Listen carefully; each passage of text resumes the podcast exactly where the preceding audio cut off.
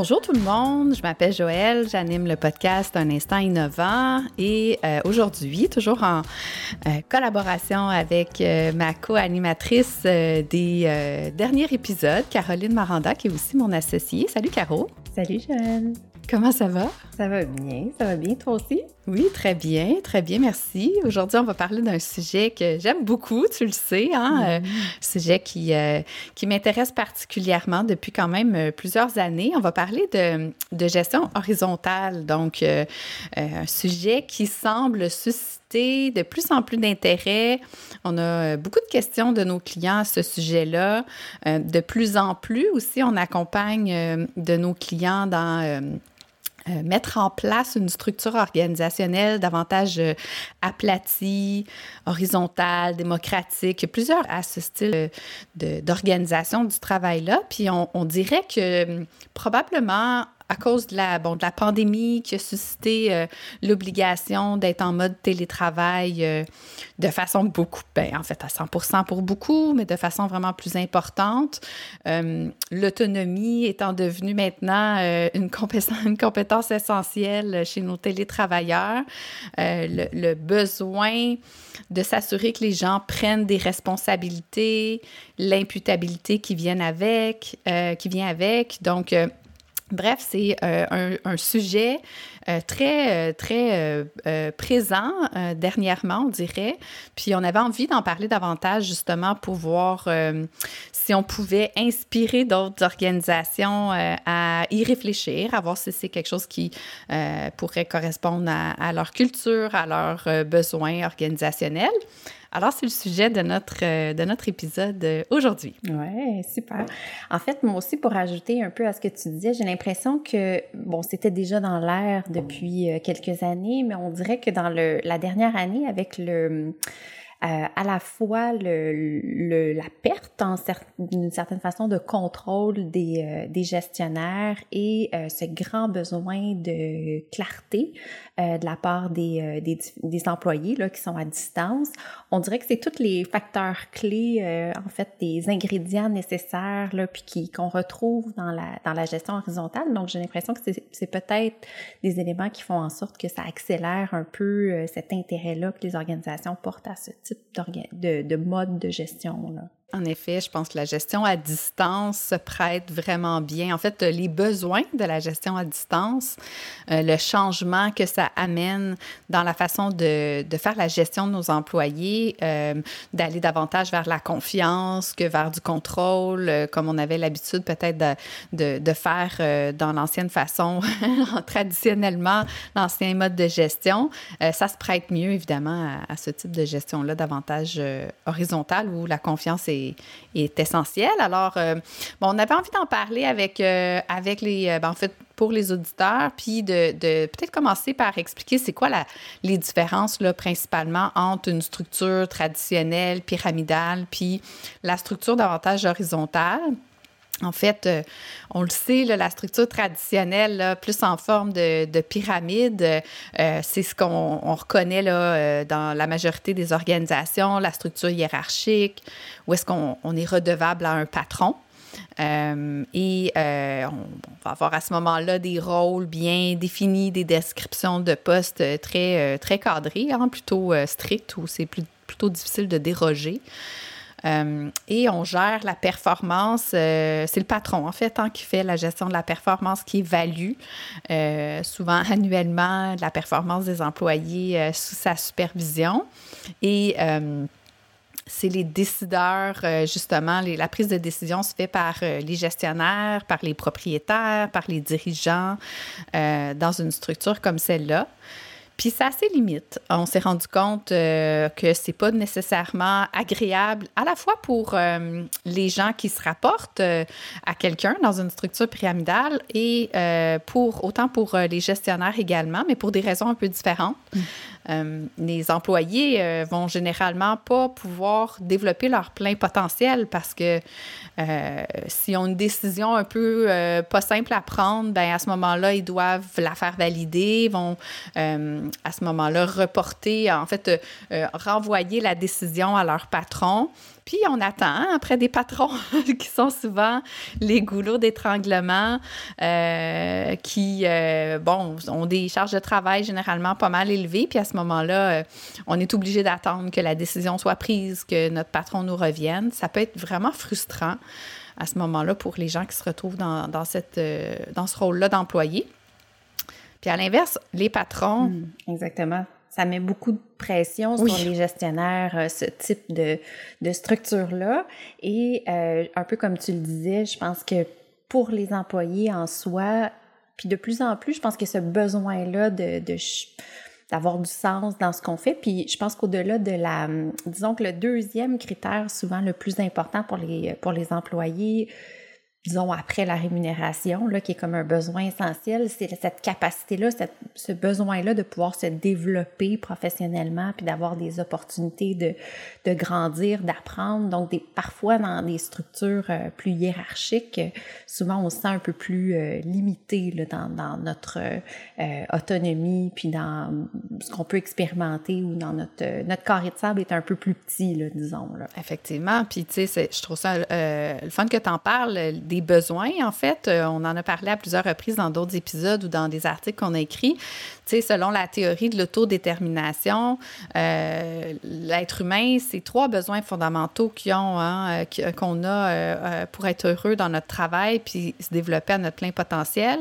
On a le besoin de compétences, donc d'avoir les bonnes compétences pour occuper le rôle qu'on occupe, puis de savoir qu'on est capable d'avoir du succès dans, ce rôle-là. et la filiation sociale, on sait, on en a parlé beaucoup généralement dans la dernière année, justement, parce que c'est celui, le besoin qui est le plus, euh, qui est le moins comblé hein, en ce moment depuis euh, le début de la pandémie. Mais le troisième, c'est le besoin d'autonomie ou d'autodétermination, justement, donc d'être capable de décider pour soi-même, euh, prendre les décisions qui ont un impact sur notre, notre quotidien. Donc, ce besoin-là, dans une, structure pyramidale, bien, il n'est pas vraiment bien comblé. Alors ça, c'est un des éléments vraiment importants à considérer quand on, réfléchit à, notre structure euh, organisationnelle.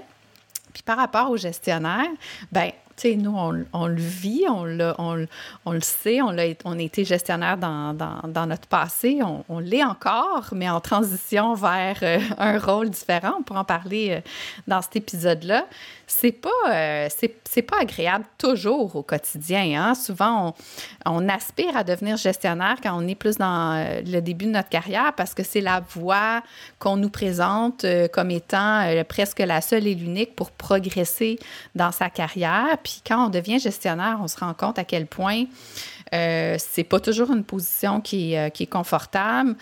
Moi, ce qui, en, tout cas, ce qui, ce qui me le plus frappé quand j'ai commencé à lire sur le sujet de, ce style de, gestion-là, puis d'organisation du travail-là, euh, c'est le fait qu'on on a comme un peu l'obligation d'être dans un rôle de super-héros. On, on est censé avoir la réponse à tout, on est censé euh, être capable de solutionner tous les problèmes. Euh, euh, aussitôt qu'il y a quelque chose qui ne marche pas dans l'organisation, même si tu as des employés qui sont hyper autonomes, débrouillards, ben à partir du moment où ils ont fait tout ce qu'ils pouvaient pour trouver la solution. S'ils n'ont pas réussi à, résoudre le problème, ben, ils remontent au superviseur. Puis là, ben, c'est le superviseur qui est un peu pris avec cette euh, problématique-là, puis il est un expert dans tout.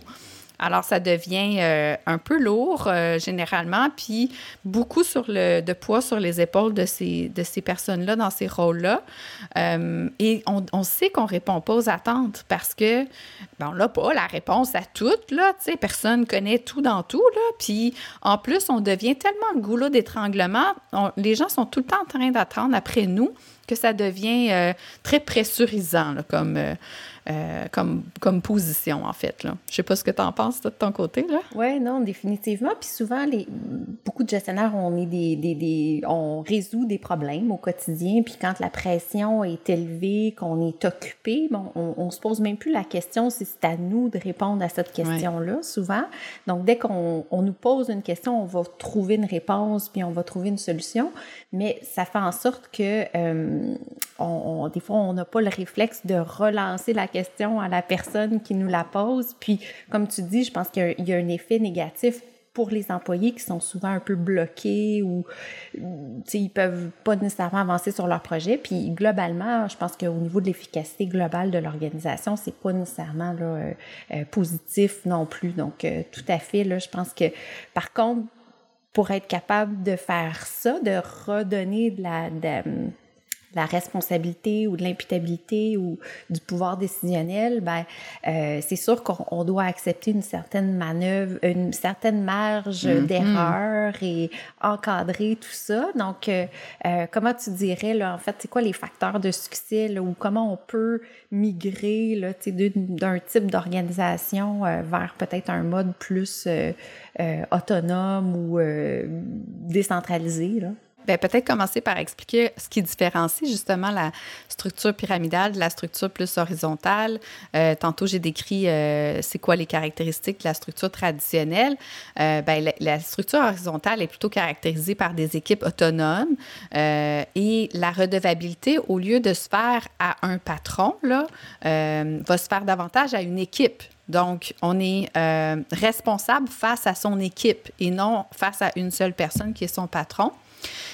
Puis ce qui peut être vraiment intéressant là-dedans, c'est que les rôles vont pouvoir être fluides aussi. Tu sais, au lieu d'avoir des descriptions de tâches bien carrées, là, qui dit, ben c'est voilà, c'est ce que tu dois faire. Mais si tu étais quelqu'un qui s'occupe, par exemple, de la comptabilité dans une organisation, même si tu as de l'intérêt pour euh, les médias sociaux, ben ça n'a pas rapport de mettre ça dans euh, un poste de commis euh, comptable, par exemple. Mais dans une organisation horizontale, pourquoi pas? Tu sais, parce que les rôles sont beaucoup plus éclatés et définis de façon justement, euh, de, manière à ce que des gens puissent cumuler des rôles qu'on ne va pas nécessairement retrouver naturellement dans un même poste habituellement. Hmm.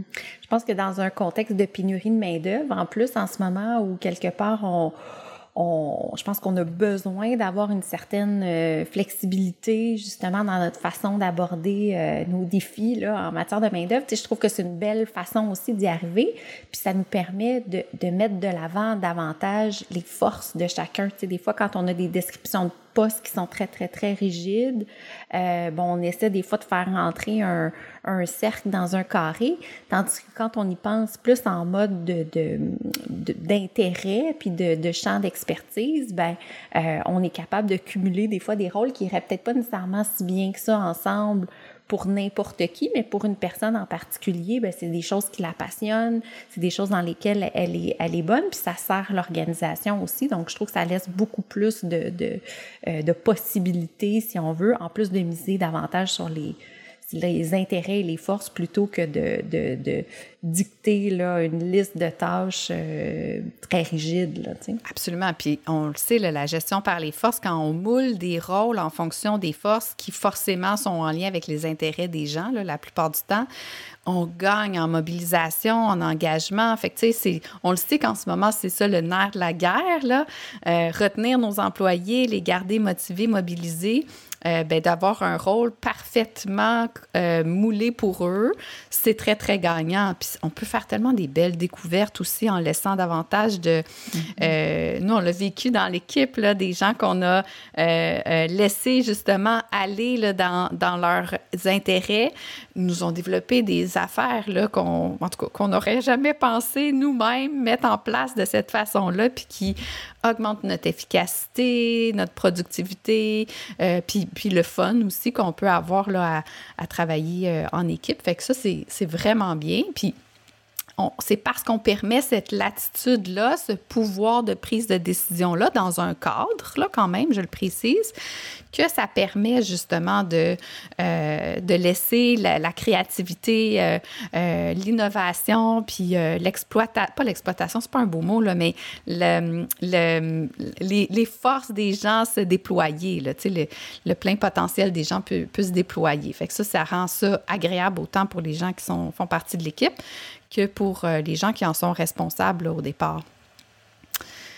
Euh, fait que je, pense que là, je, viens quand même de décrire assez bien la, distinction entre la structure horizontale, la structure euh, plutôt euh, soit en cercle ou tout dépendant du modèle qu'on souhaite mettre en place ou plutôt horizontale.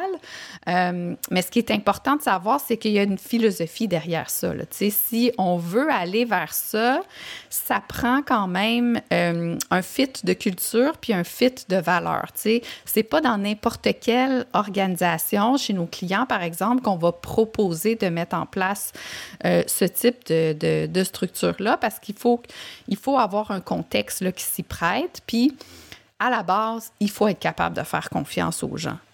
Il faut partir du principe que les gens se lèvent le matin pour faire un bon travail. Puis si on n'a pas ça dans notre culture, ça peut pas fonctionner, euh, ce style de, de, gestion-là. C'est vraiment un, un, non négociable, si on veut. Et pour ça, ça doit venir aussi avec la transparence. Il faut pour vrai être prêt à ouvrir ses livres. Là. Il faut être prêt à, à, à, donner, parce que pour que les gens puissent prendre des décisions euh, qui sont bonnes, Exactement. Dans leur sphère de rôle, de responsabilité, ben, il faut qu'il y ait l'information pour être capable de prendre la bonne décision. Fait que pour ça, ça prend beaucoup de diffusion d'informations, de la transparence euh, dans l'organisation, puis il faut que l'information circule aussi entre les gens puis entre les niveaux.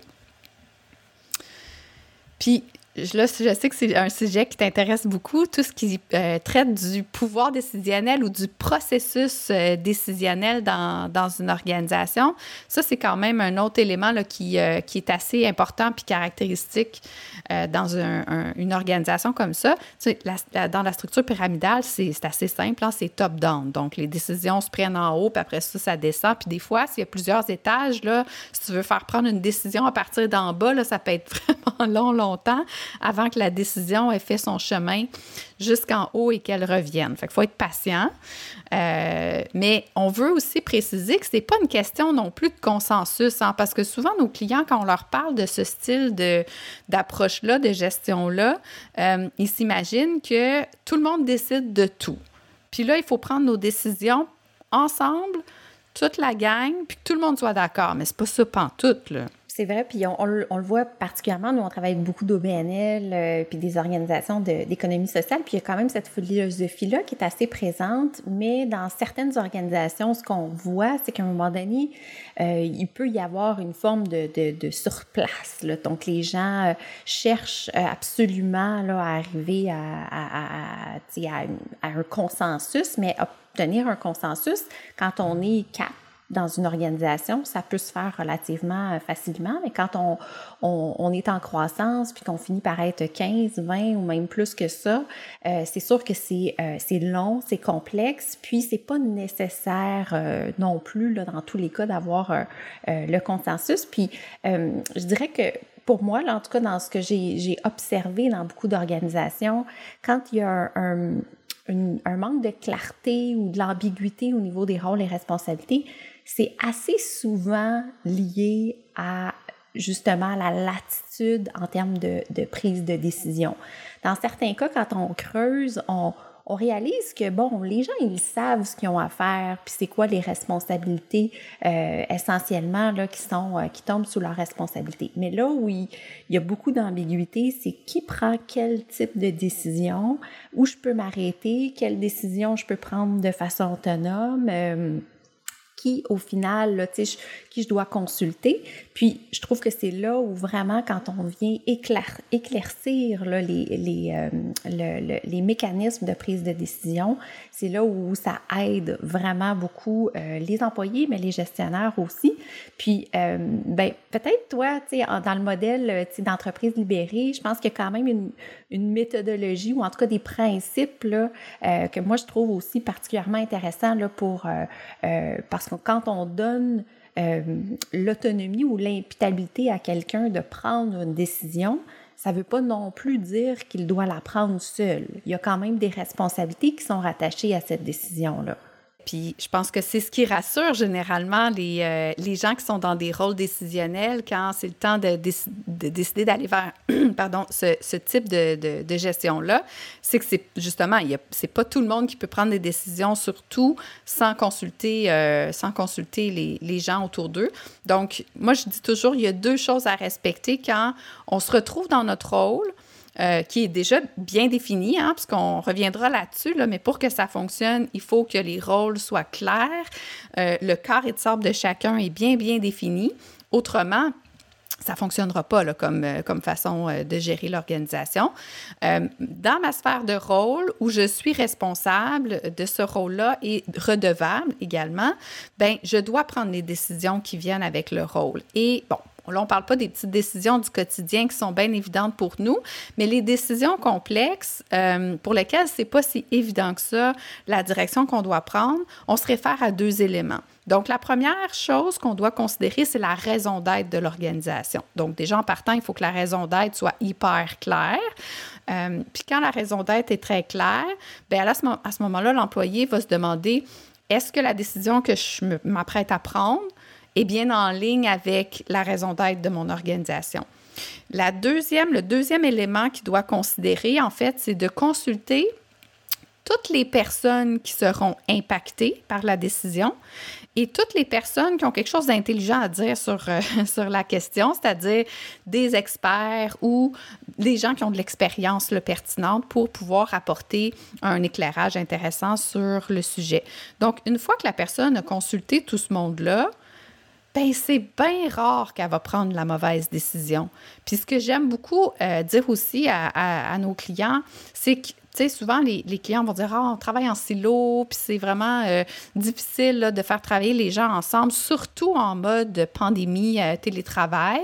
Bien, c'est impossible de travailler en silo dans une structure comme celle-là parce que tu as l'obligation d'aller consulter pour prendre des décisions. Fait que, tu sais, des fois, là, les gens qui partent dans une direction parce qu'ils sont bien convaincus que c'est la bonne chose à faire, puis sont allés ben trop loin, puis arrivent au bout du chemin, puis se font bloquer euh, ce qu'ils avaient l'intention de mettre en place, par exemple, comme changement, bien, c'est parce qu'ils n'ont pas fait ces étapes-là avant. Mais là, ça devient euh, une obligation dans ce système-là, puis on s'évite bien des problèmes, tu sais.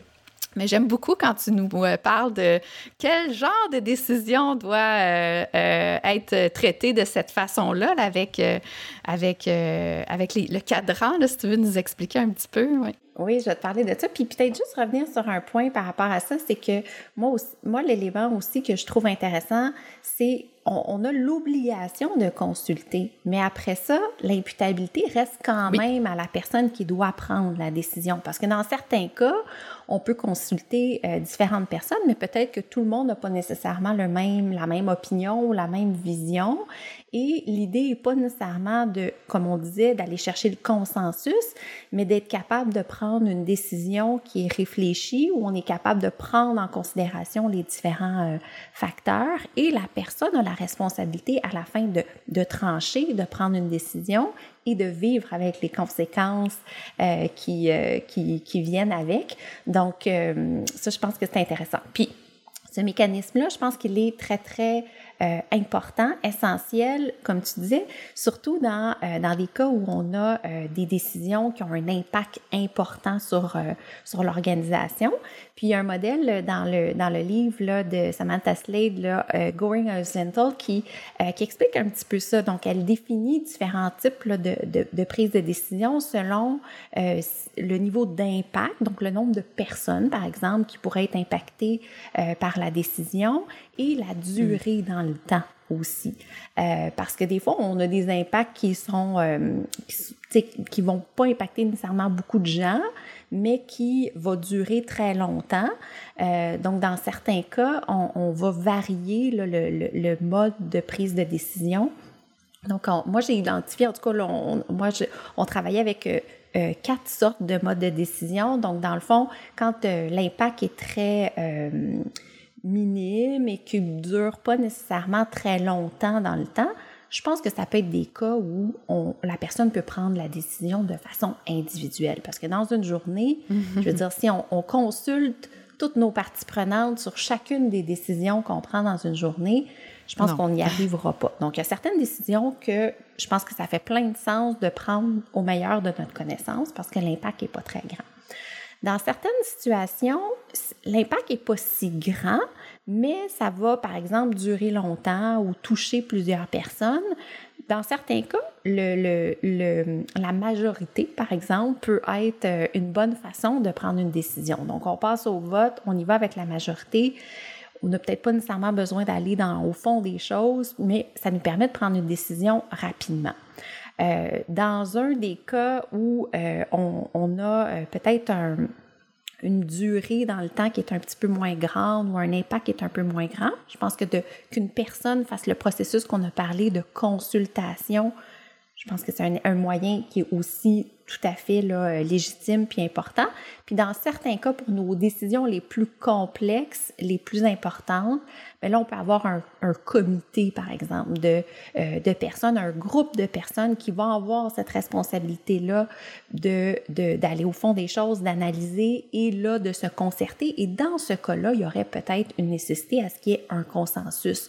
Mais on garde ce, ce type de, euh, de prise de décision-là vraiment pour les, euh, les décisions les plus, euh, les plus stratégiques ou les plus importantes.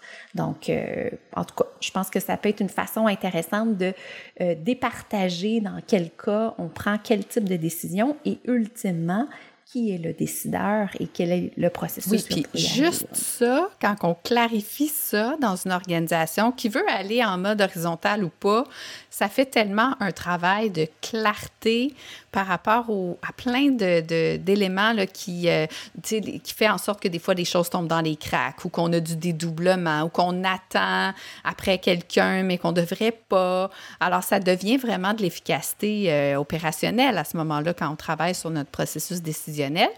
Mais quand on met en place un système comme ça, bien là, ça, c'est non euh, négociable. En fait, c'est obligatoire. Ce qu'il faut retenir, c'est que euh, si on, enlève des couches de supervision, puis pour ceux qui vont jusqu'au bout, là, complètement euh, vers l'entreprise libérée où il n'y a plus de patron, ce qui remplace les patrons qui prennent les décisions au quotidien, ben c'est justement les règles qu'on se donne. Donc, il faut quand même retenir que c'est, on n'est pas en train de dire je sais que je l'ai dit déjà deux, trois fois, là, mais je le répète.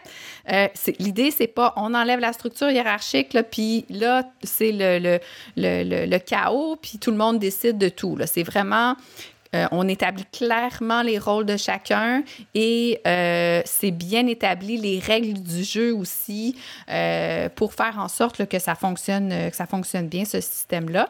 on se fait souvent poser la question, mais comment on fait ça, là, établir justement les fameux rôles, les responsabilités puis les règles du jeu? Ben il faut qu'on. Moi, j'aime beaucoup l'analogie de l'organisme. Tu sais, je l'ai répété plein de fois.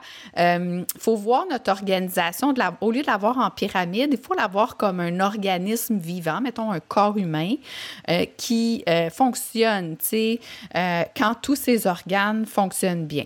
Donc, il faut imaginer, dans le fond, notre organisation comme une, grande cellule. Disons, souvent, on, on l'image, on va le dessiner en forme de grand cercle.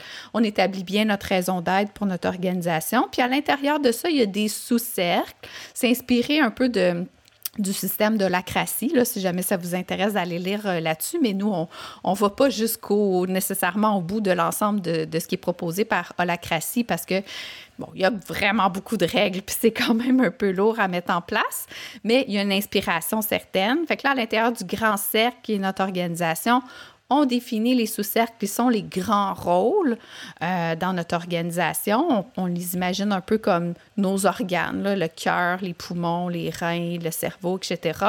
Puis personne dans ces organes-là, en fait, il n'y en a aucun qui est le patron de l'autre. Hein. C'est juste des collègues qui interagissent entre eux qui ont chacun leur rôle bien défini euh, et qui collaborent. Puis s'il y en a un qui fonctionne pas bien, ben là, c'est le système au complet qui fonctionne pas bien. Mais si tout le monde fait son travail, ben là, c'est très performant. Donc, c'est un peu comme ça qu'on doit le voir. Donc, on définit bien les rôles. Puis à l'intérieur des rôles, il y a souvent des sous-rôles. Puis là, ben, ces sous-rôles-là vont être attribués à des, à des gardiens de rôle ou à des responsables de rôle. Et c'est à ce moment-là que ces gens-là vont savoir beaucoup plus clairement c'est quoi qui est attendu d'eux dans le rôle, puis c'est quoi les décisions qu'ils doivent prendre pour que le système au complet fonctionne. c'est un petit peu la façon qu'on s'y prend pour accompagner les, organisations euh, dans la mise en place de, de cette structure-là. Oui, puis dans certains cas, nous, on le fait un peu à l'interne, mais parfois, on, on a notre poste, on a notre, euh, notre, notre, euh, notre poste, mais, mais, on a des employés dans notre équipe qui vont se retrouver mm-hmm. avec différents rôles dans l'organisation en lien, entre autres, avec euh, leurs intérêts ou ce qu'ils ont envie de développer. Donc, ça nous permet comme ça, au-delà de leurs fonctions habituelles ou au cœur des opérations, de, de déléguer un certain nombre de, de responsabilités ou de rôles là, au sein de l'équipe. Moi, j'aime ça souvent. Des fois, tu dis, il y a certains rôles qu'on se dit, ben, ça n'a pas nécessairement besoin d'être nous qui le faisons. On va le mettre dans le marketplace. Ben, on va le mettre à vendre ou à vendre. Donc, quelqu'un qui ça intéresse, qui a qui peut attraper là, certains, euh, certains rôles puis dire ben moi je vais m'occuper de ça des médias sociaux ou du club social ou ou, euh, ou même de de la vigie là, euh, de la littérature ou de l'amélioration continue ou peu importe. Ça peut être toutes sortes de sujets ou de rôles x y z que vous avez l'impression que vous n'êtes pas nécessairement les seules personnes comme gestionnaire là, que vous pouvez euh, euh, avoir ce rôle-là, ben, c'est possible de le rendre disponible euh, sur votre Amazon interne pour que quelqu'un décide de, de, le prendre. Oui, puis ça enlève des poids sur les épaules des gestionnaires et ça bonifie les rôles aussi des gens dans l'équipe qui vont pouvoir aller choisir des rôles qui leur conviennent puis qui enrichissent leur euh, leur, euh, leur poste au complet, finalement, au, quotidien. Fait que ça, c'est vraiment gagnant. Puis, tu parlais un petit peu de, de, de nous, comment on a fonctionné. On, il y en a qui se sont un peu euh, attribués de façon naturelle, hein, qui, qui, ont pris des rôles parce que c'était vraiment ce qui les intéressait, ou on leur a demandé de s'occuper d'une tâche dans un rôle, puis qui en ont fait un programme super intéressant.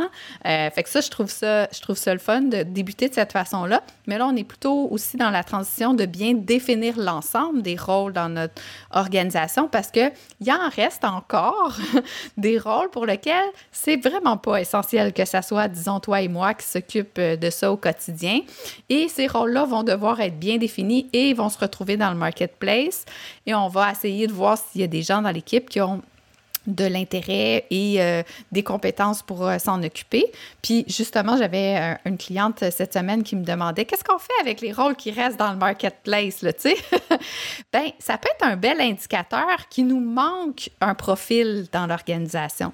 Puis à ce moment-là, ça peut être une source de, de réflexion. Peut-être que la prochaine embauche devrait être alignée en fonction des compétences nécessaires pour pouvoir s'occuper des rôles qui se retrouvent dans le marketplace puis qui n'ont pas l'air d'avoir d'intérêt pour les gens qui sont déjà dans l'organisation. Fait que ça, ça peut être aussi euh, intéressant à réfléchir. J'ai comme l'impression que ça risque d'être notre cas aussi à la fin de l'exercice. tu sais, les TI, là, la technologie qui fonctionne pas tout le temps. Oui, c'est ça, oui, exactement. Mais nous, on a décidé de outsourcer, justement. Ça peut être une autre stratégie, honnêtement. Là, des fois, certaines petites fonctions où il y a personne qui a vraiment l'expertise à l'interne, ben de plus en plus, là, on le voit, là, euh, euh, puis il y a même toute la gig économie là, qui, qui, qui, est en train de prendre de, de l'envergure. Donc, euh, je pense pense que ça peut être aussi une stratégie pour vous d'aller chercher de l'expertise euh, spécifique sans nécessairement avoir quelqu'un à temps plein là, qui, le, qui le fait chez vous. Euh, j'ai l'impression que, bon, évidemment, les principes de, euh, de ça, il y a personne qui est contre la vertu, hein, entre guillemets.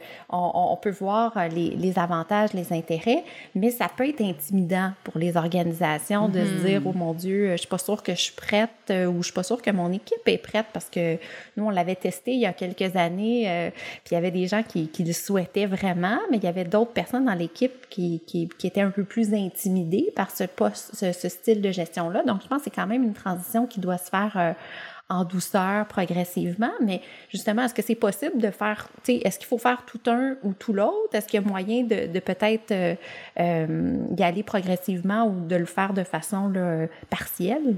Oui. Ben oui, puis on, on, mettra là dans le fond euh, dans la page de l'épisode l'image, je trouve qui parle beaucoup. Il faut le voir comme un continuum dans le fond. Donc à un, une extrémité, on va avoir la structure parfaitement hiérarchique et pyramidale. À l'autre extrémité, on va avoir la structure parfaitement ronde de l'entreprise libérée où il n'y a pas de patron. Ben entre les deux, il y a tout un spectre de possibilités. Tu sais, on n'est pas obligé d'aller jusqu'au bout.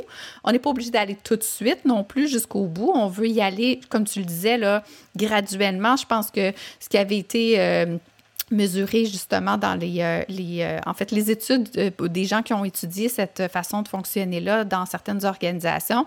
Un des facteurs de succès, c'est justement de faire cette transition-là de façon graduelle. Quand on le fait d'un coup, ben là, c'est là que ça devient, ça fait plus mal. Il y a plus de gens qui quittent, il y a plus de, de, de, de ben c'est ça, d'impact. Alors quand on y va de façon graduelle, on a plus de chances de réussir notre implantation. Puis, ben en cours de route, ça se peut qu'on décide qu'on se rende pas jusqu'au bout. Puis même au début, on peut déjà choisir qu'on se rendra pas jusqu'au bout, puis de se rendre, disons, jusqu'aux équipes semi-gérées. Euh, ça ajoute quand même de l'agilité dans l'organisation. La prise de décision est quand même clarifiée. Euh, c'est beaucoup plus euh, rapide. On est capable d'être beaucoup plus euh, à l'écoute du marché, se revirer de bord plus rapidement. L'autonomie des gens est augmentée, la prise de responsabilité au niveau des employés aussi. Donc, il y a quand même plein de bienfaits à se rendre un peu plus loin dans cette façon de, de, de réfléchir la gestion sans nécessairement se rendre jusqu'à l'entreprise sans patron donc, euh, oui, tout à fait. Je pense que c'est une bonne idée, en fait, d'y réfléchir de cette façon-là, de se poser la question jusqu'où on a envie d'aller, puis à quel rythme aussi on veut aller. Puis là, un des impacts, il faut quand même parler aussi des risques, hein, parce qu'on parle des avantages de cette façon de fonctionner-là depuis tantôt, mais il y en a quand même des risques. C'est sûr qu'il y en a des employés qui vont déterminer que ce n'est pas fait pour eux. il y a une minorité quand même de gens qui euh, ont besoin de se faire dire quoi faire qui, qui préfèrent cette façon de fonctionner-là. Euh, puis c'est correct, ça va juste pas être la bonne organisation pour eux. Il y en aura toujours des organisations qui vont euh, euh, demeurer pyramidales. Puis, mais il faut s'attendre à, ce moment-là à ce qu'il y, ait quand même certaines personnes qui quittent le navire là, si, si ça leur correspond pas. Puis l'autre groupe d'employés pour qui c'est plus difficile à vivre, c'est ceux qui avaient des rôles de gestion. Donc, quand on fait la transition trop drastiquement, une des conséquences, c'est justement que là, ils se retrouvent à, perdre un peu le sens de leur rôle, tu sais, puis à se demander euh, c'est quoi leur place dans l'organisation. Quand il va beaucoup plus doucement, on a moins cet impact-là, mais euh, la relation change en fait entre les, euh, les gestionnaires puis les employés. Ceux-là vont devenir davantage des coachs plus que des gestionnaires qui prennent les décisions à leur place. On sait, hein, un coach, c'est quelqu'un qui nous pose des questions pour nous faire réfléchir et arriver nous-mêmes à, la bonne décision à prendre. Donc, c'est une posture qui est un peu différente. Et euh, à ce moment-là, ben, le pouvoir hiérarchique n'est plus, euh, plus nécessairement euh, une obligation là, dans une structure comme ça. puis, ben, ce qui est intéressant aussi, c'est que les structures qui mettent en place, les organisations qui mettent en place ces structures-là sont très lean. Hein? Euh, tous les, postes habituels de corpo sont très, très, très réduits au minimum euh, parce qu'ils ne sont pas nécessaires. C'est les gens dans les équipes qui vont jouer ces rôles-là. Tu sais, par exemple, on parle de recrutement, d'accueil, d'intégration.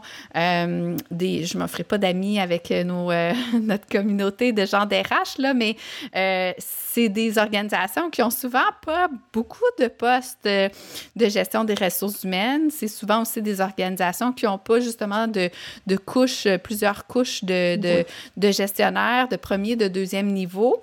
Donc, en termes de rentabilité, ça peut être vraiment, vraiment intéressant aussi. C'est des organisations qui ont quand même généralement beaucoup de succès à différents niveaux.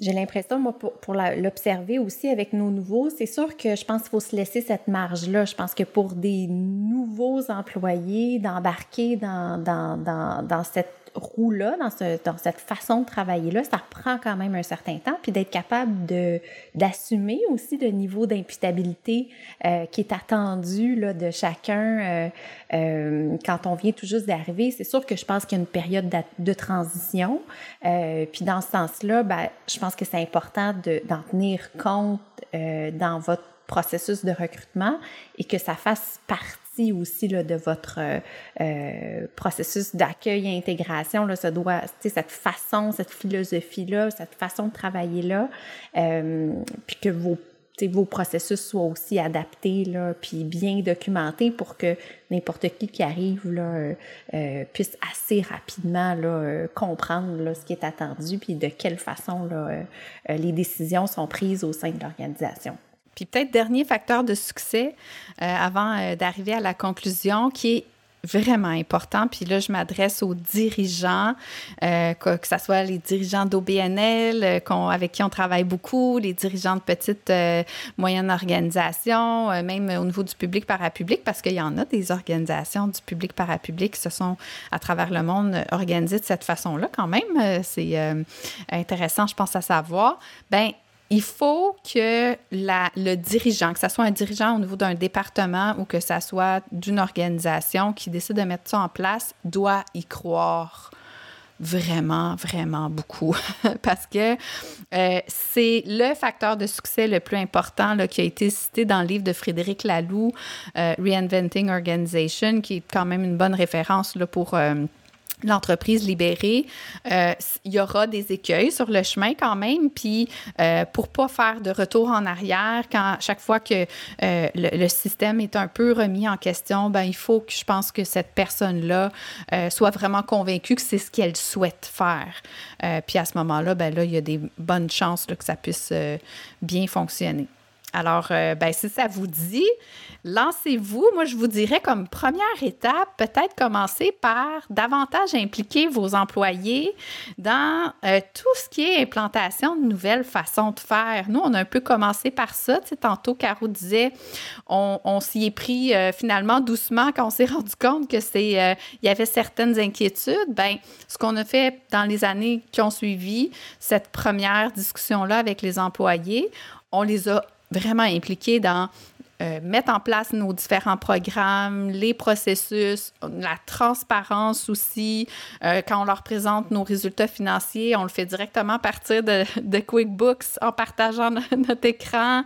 Euh, on utilise un, sondage, euh, euh, un pulse survey, là, euh, dans le fond, un sondage en continu. et on a décidé que tout le monde allait être administrateur dans l'équipe. Donc, tout le monde peut voir les résultats comme nous, on les voit. Ça demeure confidentiel. Ils ne savent pas qui répond quoi, mais on voulait lancer le message qu'on n'est pas juste deux personnes à être responsables de, du bonheur des gens dans l'équipe et du succès de l'organisation toute l'équipe est responsable, que tout le monde se porte bien dans l'équipe. Alors, il y a des choses comme ça qu'on peut mettre en place là, au fur et à mesure pour faire en sorte qu'on se dirige euh, graduellement vers euh, un système de gestion davantage horizontal. Alors voilà, euh, merci Caro encore une fois pour cette euh, belle discussion. Si euh, ça vous a plu comme, comme discussion, je vous invite à nous le laisser savoir. Abonnez-vous si vous n'êtes pas déjà abonné au podcast. Donnez-nous des étoiles, ça permet aux algorithmes de proposer notre, notre podcast à d'autres personnes qui pourraient être intéressées par nos sujets. Puis si vous avez aussi des suggestions de sujets qui vous intéressent, qui touchent la gestion des ressources humaines, envoyez-nous des messages. Ça nous intéresse toujours de savoir euh, sur quoi vous aimeriez qu'on discute.